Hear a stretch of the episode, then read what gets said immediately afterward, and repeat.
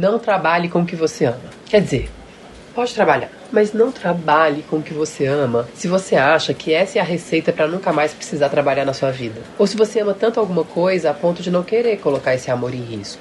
Ou ainda, se você quer ter certeza de que vai ser capaz de cobrar o preço justo pelo seu trabalho. Não vá atrás de trabalhar com o que você ama ou descobrir seu propósito se o preço disso for uma ansiedade que só deixa a sua caminhada profissional mais tortuosa porque te impede de eventualmente colocar suas habilidades a serviço de algo trivial, mas pelo qual você poderia se apaixonar. O ser humano é pura contradição e a vida é cheia de dobras. Eu sou Júlia Branco, cantora e compositora. E eu sou Michele Gonçalves, psicoterapeuta, atriz e fundadora da Leve. Pega seu cafezinho e vem tentar existir amorosamente neste mundo com a gente. Aqui, o coração é o norte. Sempre ansiosa, eu acho que a vida é uma coisa gostosa e cheia de dobra. Cheia de dobra. Bom dia, Mi! Bom dia, Juju! E aí, minha gente? E aí, pessoal, como é que estamos? Como vocês estão? Estamos aqui. A gente ficou uns diazinhos sem gravar, né, Mi? Acho que até tem alguma algum link possível da gente fazer sobre essa confusãozinha que deu de agenda, de loucura, de correria. Então, assim, tava com saudade de falar com você, amiga. Sim, eu também. E aí, Ju, fiquei com vontade de falar que a gente fez esse título. A gente costuma fazer poucos títulos, assim, apelativos, eu acho. Acho que os nossos títulos, os nossos episódios, eles são bem. Não sei, eles têm um outro tom, mas eu gostei da gente fazer essa provocação, né? Assim, Sim. falar, não trabalhe com o que você ama, porque essa, talvez essa seja uma das grandes falácias, assim, do, e uma coisa muito perigosa, assim, dos nossos tempos, sabe? Assim, em relação a essa ideia de trabalho. Sim. Se por um lado, em um outro momento, a gente entendia que o trabalho era um mal necessário, e aí a gente, né, assim, as pessoas faziam qualquer coisa e tal, e agora a gente tem essa possibilidade de se conectar com coisas que fazem sentido pra gente e tudo mais, isso é maravilhoso. Transformar isso num imperativo é tão perigoso, né? Mas tão, tão, tão, tão, tão perigoso de muitas formas, assim. Sim, sim, sem dúvida. E eu acho que trabalhar com o que a gente ama tem a ver com o fato de que a gente está finalizando este ciclo desse podcast. Uhum. E por isso a gente trouxe esse assunto aqui, só para localizar um pouco. Então a gente tá aqui nessa festa de despedida, né? E a gente, quando a gente foi entendendo que a gente precisava parar um pouco o Coração Norte, muitos dos no... muitas das questões que vieram nas nossas conversas né, tiveram a ver com o fato de que a gente não só trabalha com o que a gente ama, mas a gente é a nossa chefe. Sim, Então, esse sim. lugar de empreender no Brasil e de trabalhar com uma coisa que você ama. E como que isso pode ser, tem seu lado muito legal, muitas coisas boas, mas hoje acho que a gente quer mais é problematizar, né? Assim, trazer um pouco o outro lado, assim, o lado B disso. Exato. Eu fiquei me lembrando aqui, bom, a gente fez um episódio falando especificamente sobre ser a própria chefe, já aí pra trás, não vou saber exatamente o número, gente, mas tá aí no nosso, na nossa timeline de podcasts. E que a gente falou bastante sobre isso, sobre o fato de a gente ser a própria chefe, da dor e da delícia, né? Acho que ele chama a dor e a delícia de ser a própria chefe. É, eu fiquei me lembrando aqui, amiga, que quando eu tava pra lançar o meu primeiro disco, o Soltar os Cavalos, eu fiz um trabalho muito especial com você na Leve, que foi um trabalho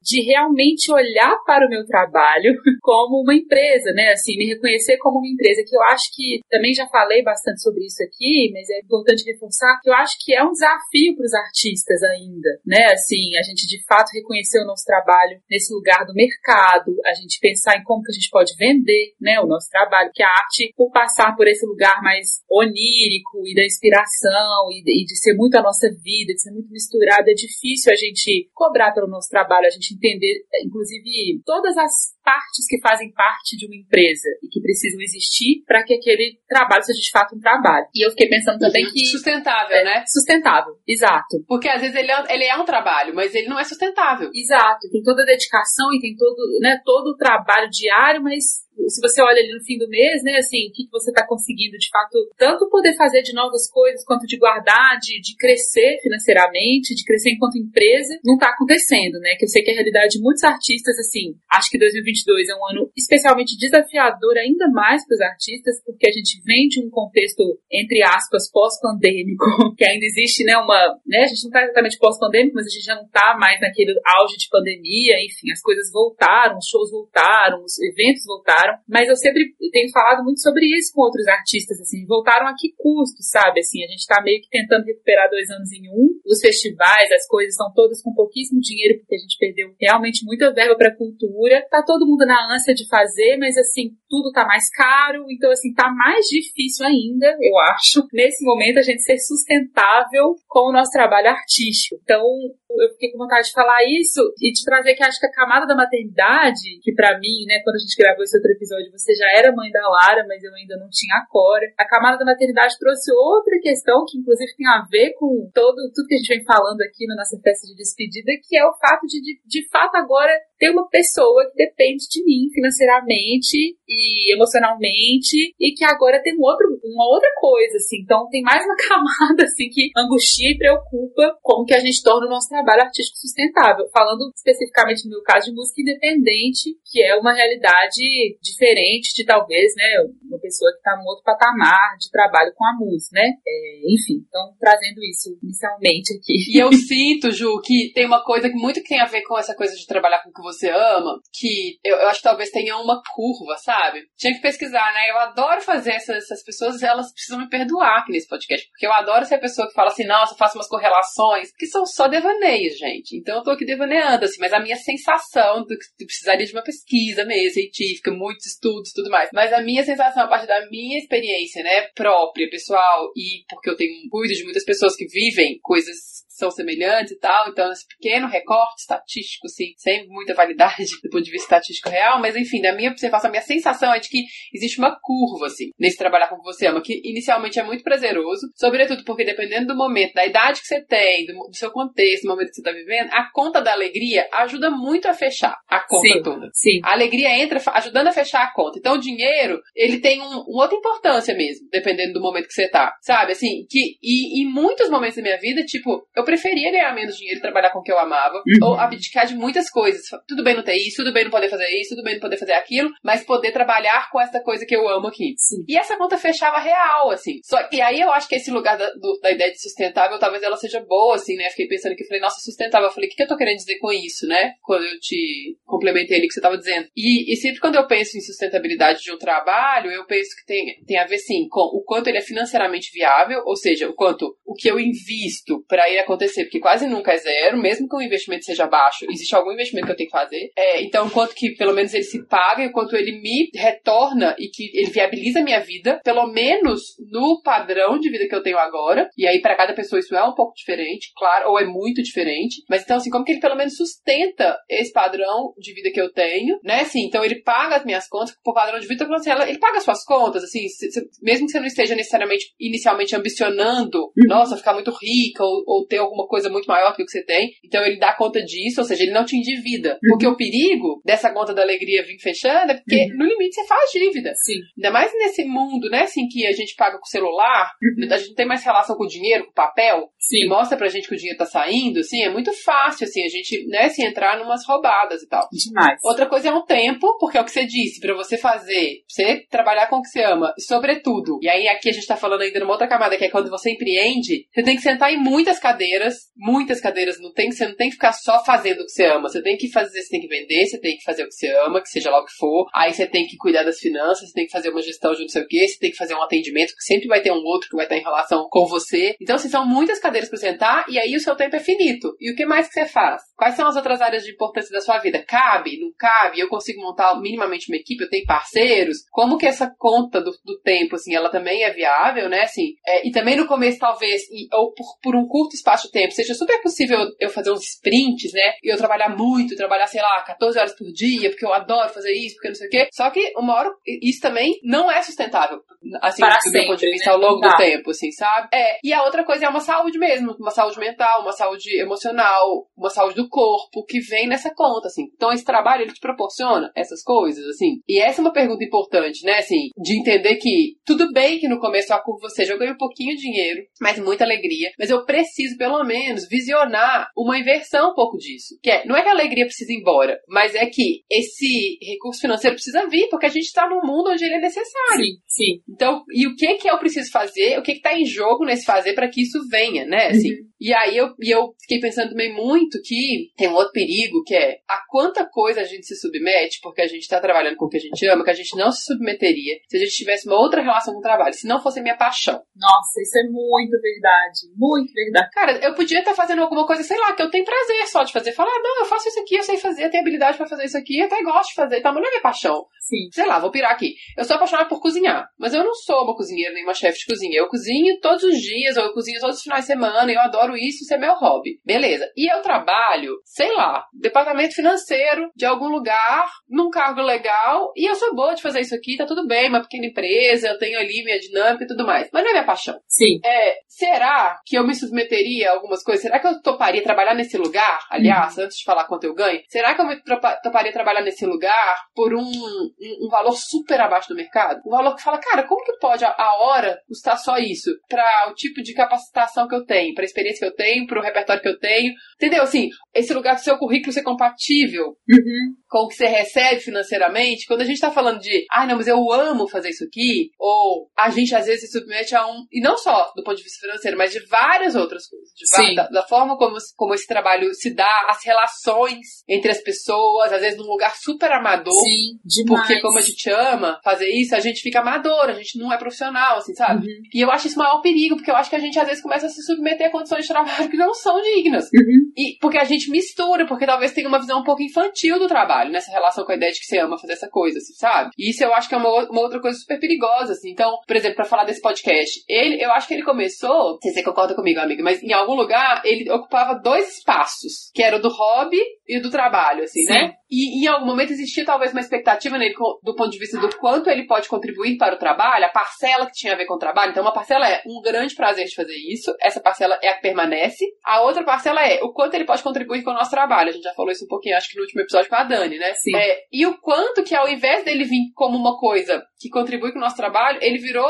mais um grande trabalho. E o retorno real para o nosso trabalho, objetivamente falando, é Uhum. óbvio que num lugar mais subjetivo, mais misterioso, ele tá ele tá assim compondo com a gente, né? Assim, gente, ele tá contando pro mundo quem a gente é, as pessoas veem as profissionais e as pessoas que a gente é a partir dele de um jeito diferente, tudo mais. Mas nesse lugar mais onde a, a dureza da vida vem da realidade, pede pra gente fazer um, um tanto de conta e tudo mais, e a gente fala, tá bom, mas qual é o investimento que a gente faz aqui nele? Quanto ele nos custa? De tudo, assim Sim. né? De dinheiro, de afeto, de tempo, de não sei o quê. E qual é o retorno que ele tá trazendo? Por que, que ele traz retorno? Ele traz, mas talvez ele esteja desproporcional, assim. E quando a gente tá nesse lugar de, trabalhar que a gente ama, é muito fácil a gente entrar nisso. Em, em muitos projetos em muitas coisas, topar muitas ideias de contas que não fecham. E aí, uma hora, começa a ficar um pouco assim, cara, mas e aí? Aí eu olho pro lado e vejo várias pessoas, né, assim, fazendo coisas que elas são boas pra fazer como eu sou boa no que eu faço, e a conta delas fechando, e elas podendo desfrutar de coisas na vida que eu não posso, porque a minha conta financeira, por exemplo, não fecha. E isso começa a pesar, dependendo do contexto que você tá vivendo. Aí quando você traz essa coisa da maternidade, por exemplo, eu te entendo super, assim. Eu acho que eu não tô exatamente nesse momento mais, porque acho que eu já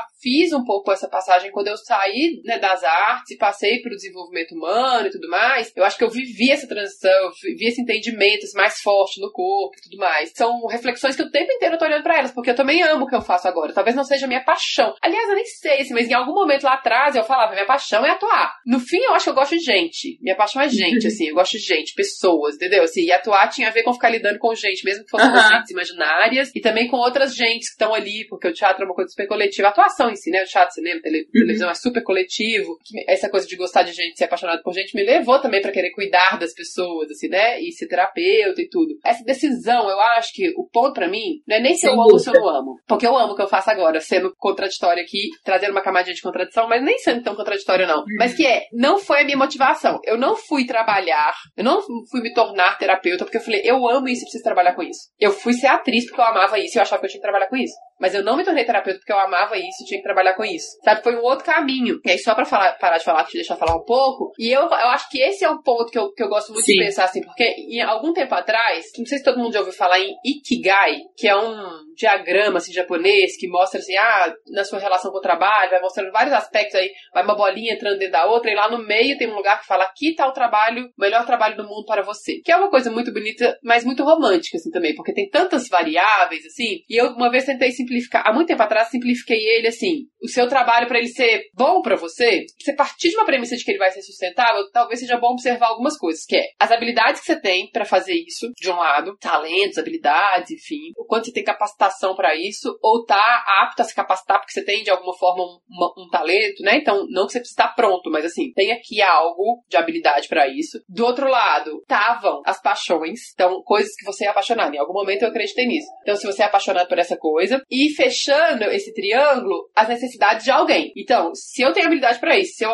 amo isso, e se alguém precisa disso, a chance de ser sustentável é enorme. De fato, é grande. N não vou negar. O que acontece às vezes com o artista, por exemplo, é que eu acho que dependendo da arte, tem um lugar de expressão mais experimental, talvez, que eu tenho habilidade para fazer, eu amo fazer isso, mas tem pouca gente querendo consumir isso. Tem muito mais gente querendo consumir um outro tipo de coisa. Entendeu? Assim, e aí essa, essa conta aqui de necessidades Sim. de alguém, e aí por necessidades a gente precisa entender desejos também, alguém precisa querer isso, alguém precisa estar disposto a pagar por isso. Essa conta às vezes não fecha aqui. E quando não fecha, uhum. para mim acende a luzinha amarela do hobby. Falar, hum, será que isso não deveria ser um hobby? Se eu, se eu tenho habilidade para fazer, uhum. se eu amo fazer, mas ninguém tá disposto a pagar por isso, talvez isso possa ser um hobby na minha vida. Sim. Não necessariamente, porque eu posso também tentar resolver que é como eu vou fazer, como eu vou despertar o desejo das pessoas, ou como eu vou entrar em contato com o desejo das pessoas. Do ponto de vista da arte, por exemplo, que é, em vez de eu ficar fazendo uma coisa super egóica, uhum. bigocêntrica, onde eu só penso no que, que eu quero expressar, como que o que eu quero expressar pode entrar em contato com o que as pessoas querem fruir, com o que elas querem consumir, com o que elas querem entrar em contato, entendeu? Assim, talvez aí tenha um bom caminho, bonito. Sim. Mas depois eu tirei esse lugar da paixão, essa bolinha da paixão aí, então, né, um triângulo que tem três pontas, então as habilidades, as paixões e as necessidades do mundo, eu tirei as paixões e coloquei o prazer. E não acho que você tem que ter algo de prazer. Você precisa só sentir prazer fazendo isso, você não pode odiar esse trabalho. Se você só tiver prazer fazendo isso, já tá bom, você não precisa ser apaixonado por isso. E fiquei muito confortável com isso durante um tempo. Também não tô falando que isso não é verdade, porque é, mas depois eu ainda avancei mais um pouquinho e falei, cara, na verdade, o que precisa estar tá nessa ponta do triângulo é que você precisa acreditar nesse trabalho. Se você tem habilidade para fazer isso, acredita minimamente nisso e alguém quer pagar por isso, o prazer ele vem. Entende? Quando eu acredito nisso, quando eu entendo que, que esse trabalho, ele tem.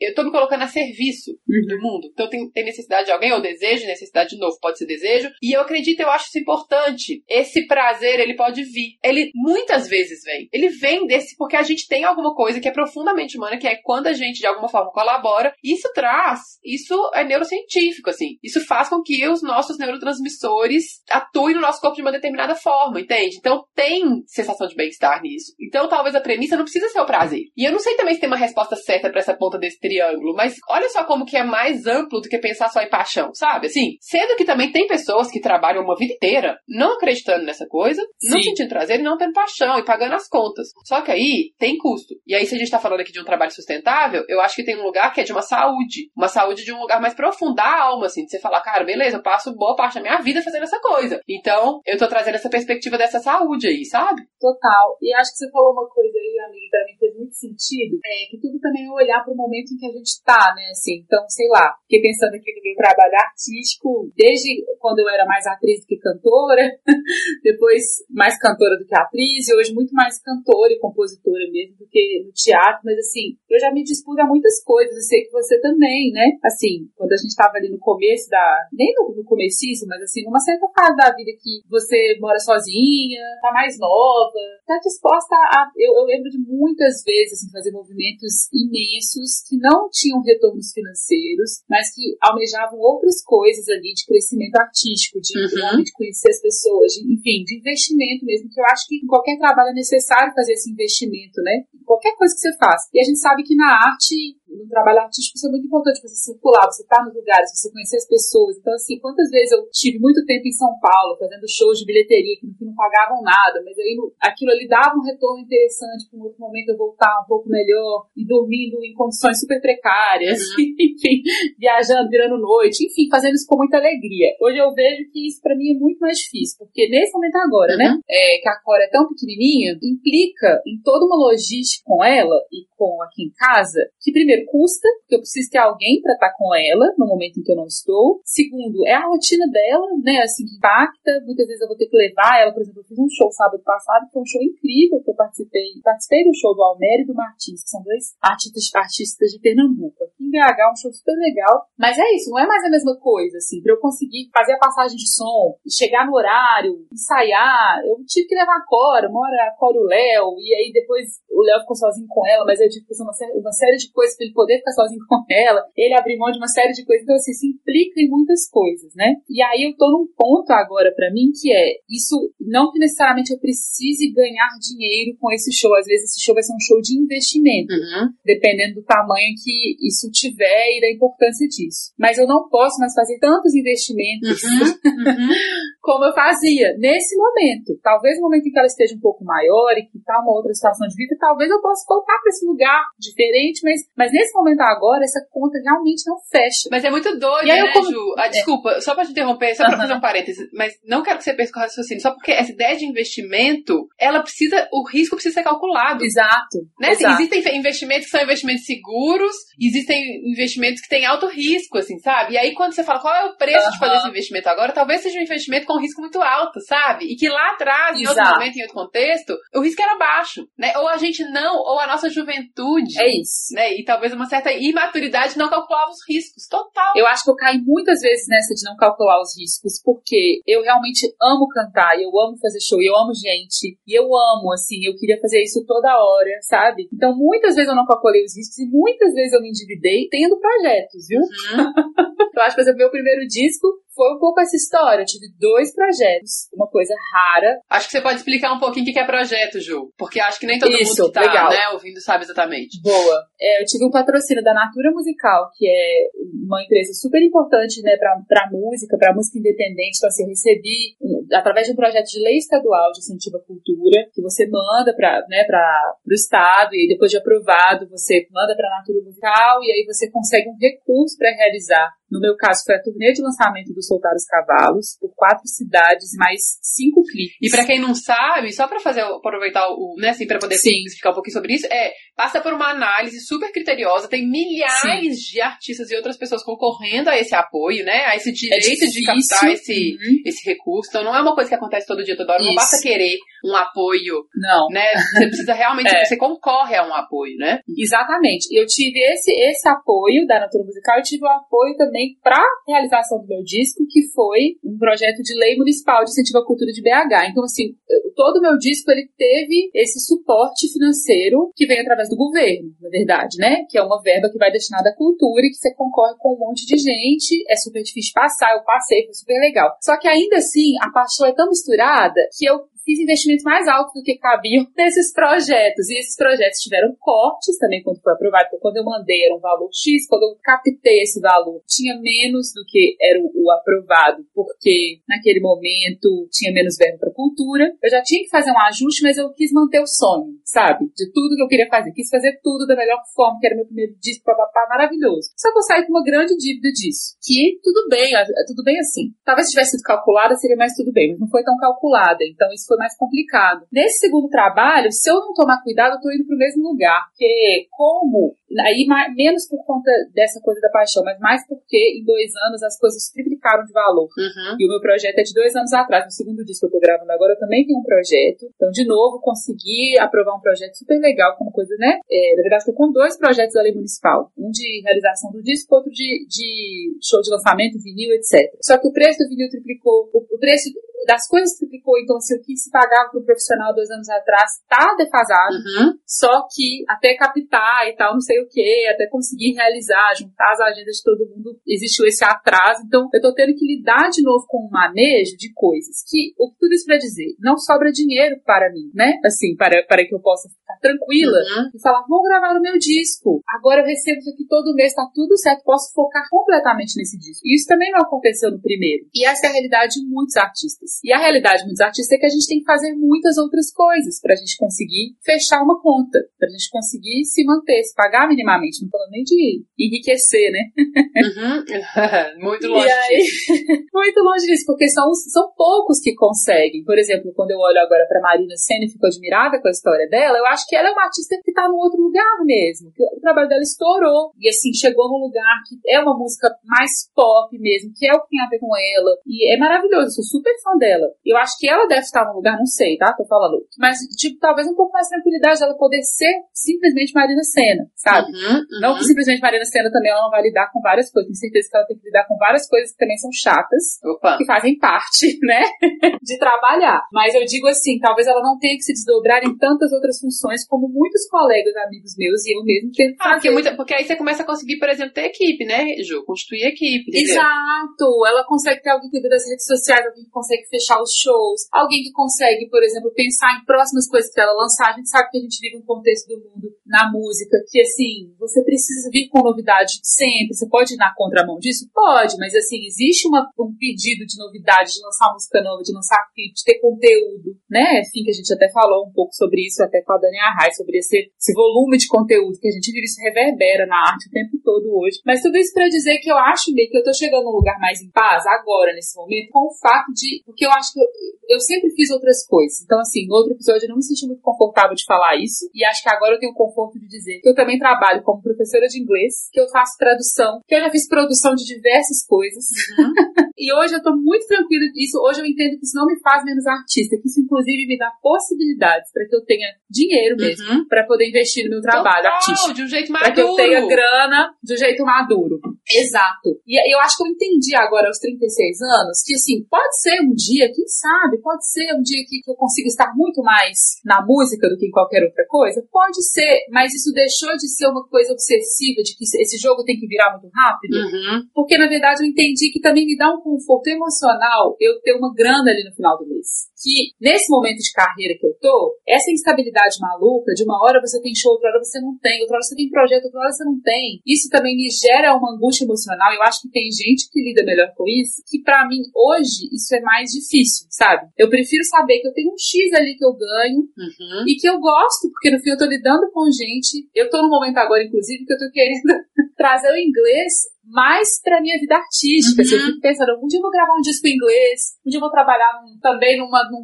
num- lugar que tem a ver com música e que eu possa, sei lá, numa gravadora, de repente, que eu consiga fazer esse link entre o inglês. Eu falo assim, essa coisa minha com o inglês, com língua, ainda vai me levar num lugar interessante, assim. Muito bom isso. Muito bom esse pensamento. Que é isso, ele é seu trabalho, ele não é a sua paixão.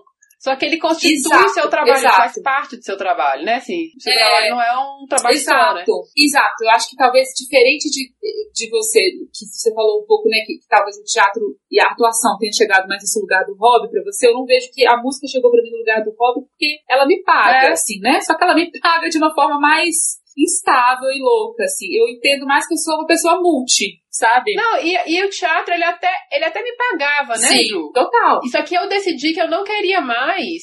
é, e aí vem um outro ponto, né? Se eu decidi que eu não queria mais, que a minha fonte de renda não fosse mais o teatro, entendeu? Exato. Porque aí entram outras questões do, do não trabalho com o que você ama, eu acho, Aham. assim, pra gente também começar a querer terminar. Que é, cara, pra você fazer o que você ama, você tem que fazer muitas coisas que você não ama. E às vezes você não consegue fazer o que você ama. Então, Sim. por exemplo, às vezes você tem que fazer um tipo de, sei lá, é isso, assim, por exemplo, do ponto de vista da arte, especificamente. Ou várias, eu, eu trabalho hoje em dia atendendo várias pessoas que trabalham em empresas que têm muitos criativos, assim. Então, diretor de arte, é, designer, sabe? Assim, pessoas que trabalham Sim. tendo ideias. A vida dessas pessoas, às vezes, é muito frustrante, porque elas trabalham em tese com o que elas amam, bem entre aspas. Então, sou, sei lá, eu sou, né, eu sou um designer, eu queria, meu sonho era ser artista, mas eu tô trabalhando para uma empresa, para uma agência que tem que atender uma multinacional. E a coisa que eu menos faço é me expressar ali. O que eu tenho que ficar fazendo são coisas que eu acho feias, que eu não acredito, eu não gosto, entendeu? Necessariamente, assim. Sim. E aí eu sempre estimulo as pessoas a falar assim, cara, beleza, você trabalha com isso, é o que você sabe fazer, você gosta de fazer isso, mesmo que você não ache que isso tá maravilhoso, não é a sua estética, não sei o quê, mas tenha um projeto pessoal. Aham, Tenha.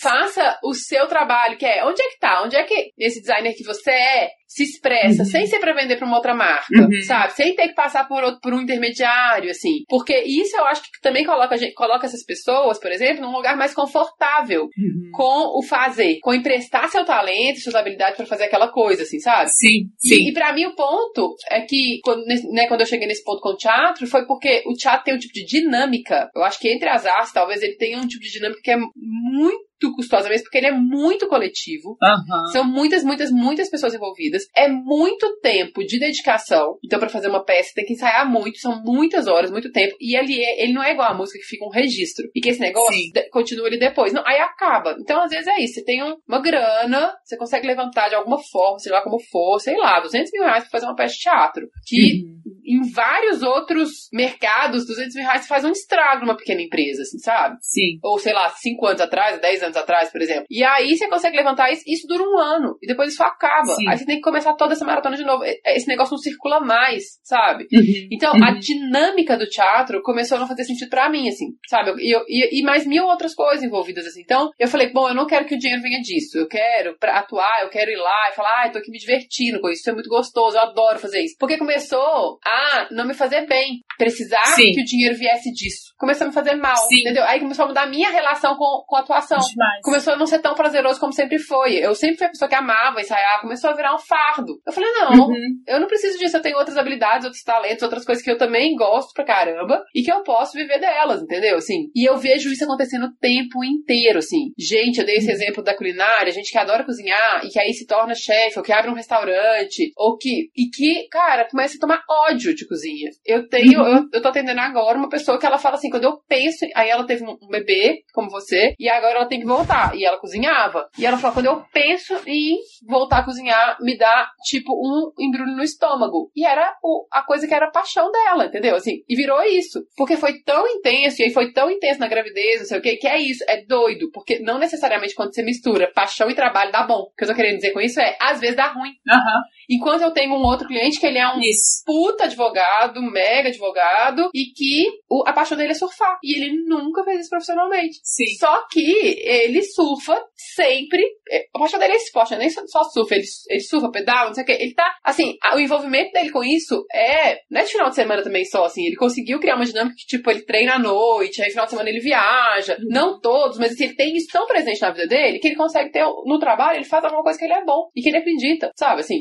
É, então, assim, existem outros caminhos. Existem muitos caminhos Sim. possíveis, né? Nessa relação do, do trabalho. Então, você não precisa trabalhar com a sua paixão. E se você trabalha, esse caminho que você tá agora é tão mais, me parece, tão mais é, sustentável mesmo nessa ideia de, tipo, promissor, Ju. Sim. Tipo, eu tô enxergando com maturidade. Então, eu tô fazendo escolhas mais conscientes, entende? Assim, Sim. e isso Sim. pode me levar pra lugares mais interessantes, sabe? Assim, se é pra Sim, trabalhar com a minha paixão, que, que, que eu traga maturidade junto na mochila. Que eu não venha só com romantismo, entende? Porque o problema não é trabalhar com a sua paixão. O problema é entrar nessa de forma romântica, ingênua. Exato, exato. Nossa, muito isso, amiga. Eu fiquei pensando aqui, em paralelo, que a gente, você foi falando assim, ah, talvez juntar o trabalho e a paixão bom. É tipo trabalhar, por exemplo, às vezes com o namorado, É, ou com o melhor amigo. Às vezes não dá bom, É. gente. é isso!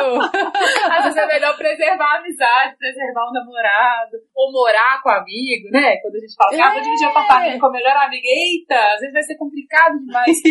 Então, assim, eu acho que é importante a gente olhar pra isso mesmo, né? E talvez outra coisa que me eu pensei aqui também é como que talvez a palavra hobby também pode ser ampliada, né? A gente tem uma ideia de hobby como algo menor, às vezes, né? Como algo. Não menor, mas algo que é assim, só de fim de semana, que nem você falou. Talvez Aham. o hobby, ele, ele, ele pode ter um lugar também que, que é de envolvimento total com aquilo, de comprometimento, de ocupar um espaço super grande, de fazer aquilo bastante, mas de não ser a principal fonte de renda. Talvez essa possa ser uma boa definição de hobby também. né? É isso, é isso. Você só não precisa dele pra viver. É uma, você pode ter uma prática Exato. com isso enorme. Você pode fazer isso todos os dias da sua vida. Exato. Só que o seu dinheiro não vem daí. Não tem a ver Exato. com quanto você faz isso. Com qual é a Isso, presença disso. perfeito. A, a presença do seu hobby na sua vida vai depender do seu contexto, vai depender de tudo. Mas ele pode super, ele pode ocupar um, um espaço de muita importância, sabe? Assim, na sua vida, mesmo que ele não seja sua fonte de renda. É isso, total. Bom, querendo começar a terminar, eu fiquei pensando aqui numa música é, do Itamar Assunção, que aliás foi um artista que sempre teve seus perrengues financeiros aí, é, é uma- e um grande artista de uma importância assim, gigantesca. Eu sou muito, muito fã dele, muito fã da, da Annelise Assunção, que é filha dele, era muito fã da Serena Assunção também, filha dele. E ele tem uma música que chama Vida de Artista. Não sei se você sabe qual é. Eu vou citar aqui um pedacinho dela, assim, que ela vai falando, ó. Na vida sou passageiro e sou também motorista. Fui trocador motorneiro antes de assessorista. Tenho dom pra costureiro, pra para datiloscopista, com queda para macumbeiro, talento para adventista. E ele vai falando várias coisas. No, no, sou galo no meu terreiro, nos outros abaixo a crista, me calo feito mineiro, no mais vida de artista. Eu amo porque ele vai falando várias coisas. Sim. Assim, mestre psicanalista, trejeito de batuqueiro, aveia de repentista e um enorme artista que, inclusive, acho que ainda tá rolando uma exposição. Tá com um museu, acho que em São Paulo, tô meio sem saber É. exato, mas enfim. É, o trabalho do Itamar Assunção é uma coisa maravilhosa. Um artista que sempre teve muitas questões com gravadora com, e fez um trabalho muito importante pra música vanguardista de São Paulo, pra vários artistas de hoje. Sim. Nunca teve esse reconhecimento financeiro É, olha só. é, e tá aí, né, assim, sendo Sim. inspiração pra tanta gente. Então, Sim, maravilhoso. E eu fiquei pensando aqui, Ju, Uhum. Que talvez o que a gente esteja fazendo, a partir das nossas próprias reflexões aqui, é entendendo o Coração ao Norte agora mais, admitindo o Coração ao Norte um pouco mais no lugar do hobby, né? sim, E o bonito do hobby é que é isso, dependendo do contexto que você tá, do momento da sua vida, você pode dar uma pausa nele. perfeito. Você pode dar uma pausa e voltar. Você pode entender como lidar com ele num outro lugar diferente de quando você precisa daquilo pra viver, pagar as contas. E, a, e, e sua paixão está, as, as coisas que né, nutrem a sua alma profundamente, estarem nesse lugar, tem sua beleza também, né? Maravilhoso. Nossa, mas demais. Inclusive, quando eu acho que tá nesse lugar, a gente pode, inclusive, cuidar dele sem, sem a preocupação de que aquilo tem que ser rentável a todo custo, sabe? É, exato. Também tem um lugar assim bonito. e muitas coisas muito poderosas podem vir disso, né? Não como motivação, mas como consequência. Perfeito, é isso. Na vida sou passageiro e sou também motorista. Fui trocador, motorneiro, antes de ascensorista. Tenho dom pra costureiro, para datiloscopista, com queda pra macumbeiro, talento pra adventista. Agora sou mensageiro, além de paraquedista, às vezes meso engenheiro, meso psicanalista, trejeito de batuqueiro, aveia de repentista, já fui peão boiadeiro, fui até tropicalista. Outrora fui bom goleiro, hoje sou equilibrista. De noite sou cozinheiro, à noite sou massagista. Sou galo no meu terreiro, nos outros abaixo a crista. Me calo feito mineiro, no mais vida de artista. Muito bom, minha gente! Então, Muito bom, gente. estamos já na metade da nossa festa. Seguimos nessa festa de despedida. Isso, ó, vai pegando aí. Chegamos à metade da nossa festa de despedida. A música tá começando a esquentar, né? Colocando ali um, uma Sim. fichinha mais animada. Já tá no segundo drink, terceiro. Exato. Mas ainda temos festa pela frente. Isso. Um beijo, Então tá, amigo, um gente. beijo. Beijo, gente. Até daqui a 15 dias. Consegue viver sempre na grande beleza. Mais que beleza. Eu acho que a vida é uma coisa maluca, uma grande mistura, cheia de espuma. Viver assim. A edição de áudio desse podcast é de Muriel Soares. Sugestões e comentários com amorosidade são bem-vindos pelo e-mail nossocoraçãoeonorte@gmail.com. Ou então a gente vai adorar te encontrar também no Instagram. Arroba o Coração é o Norte Podcast.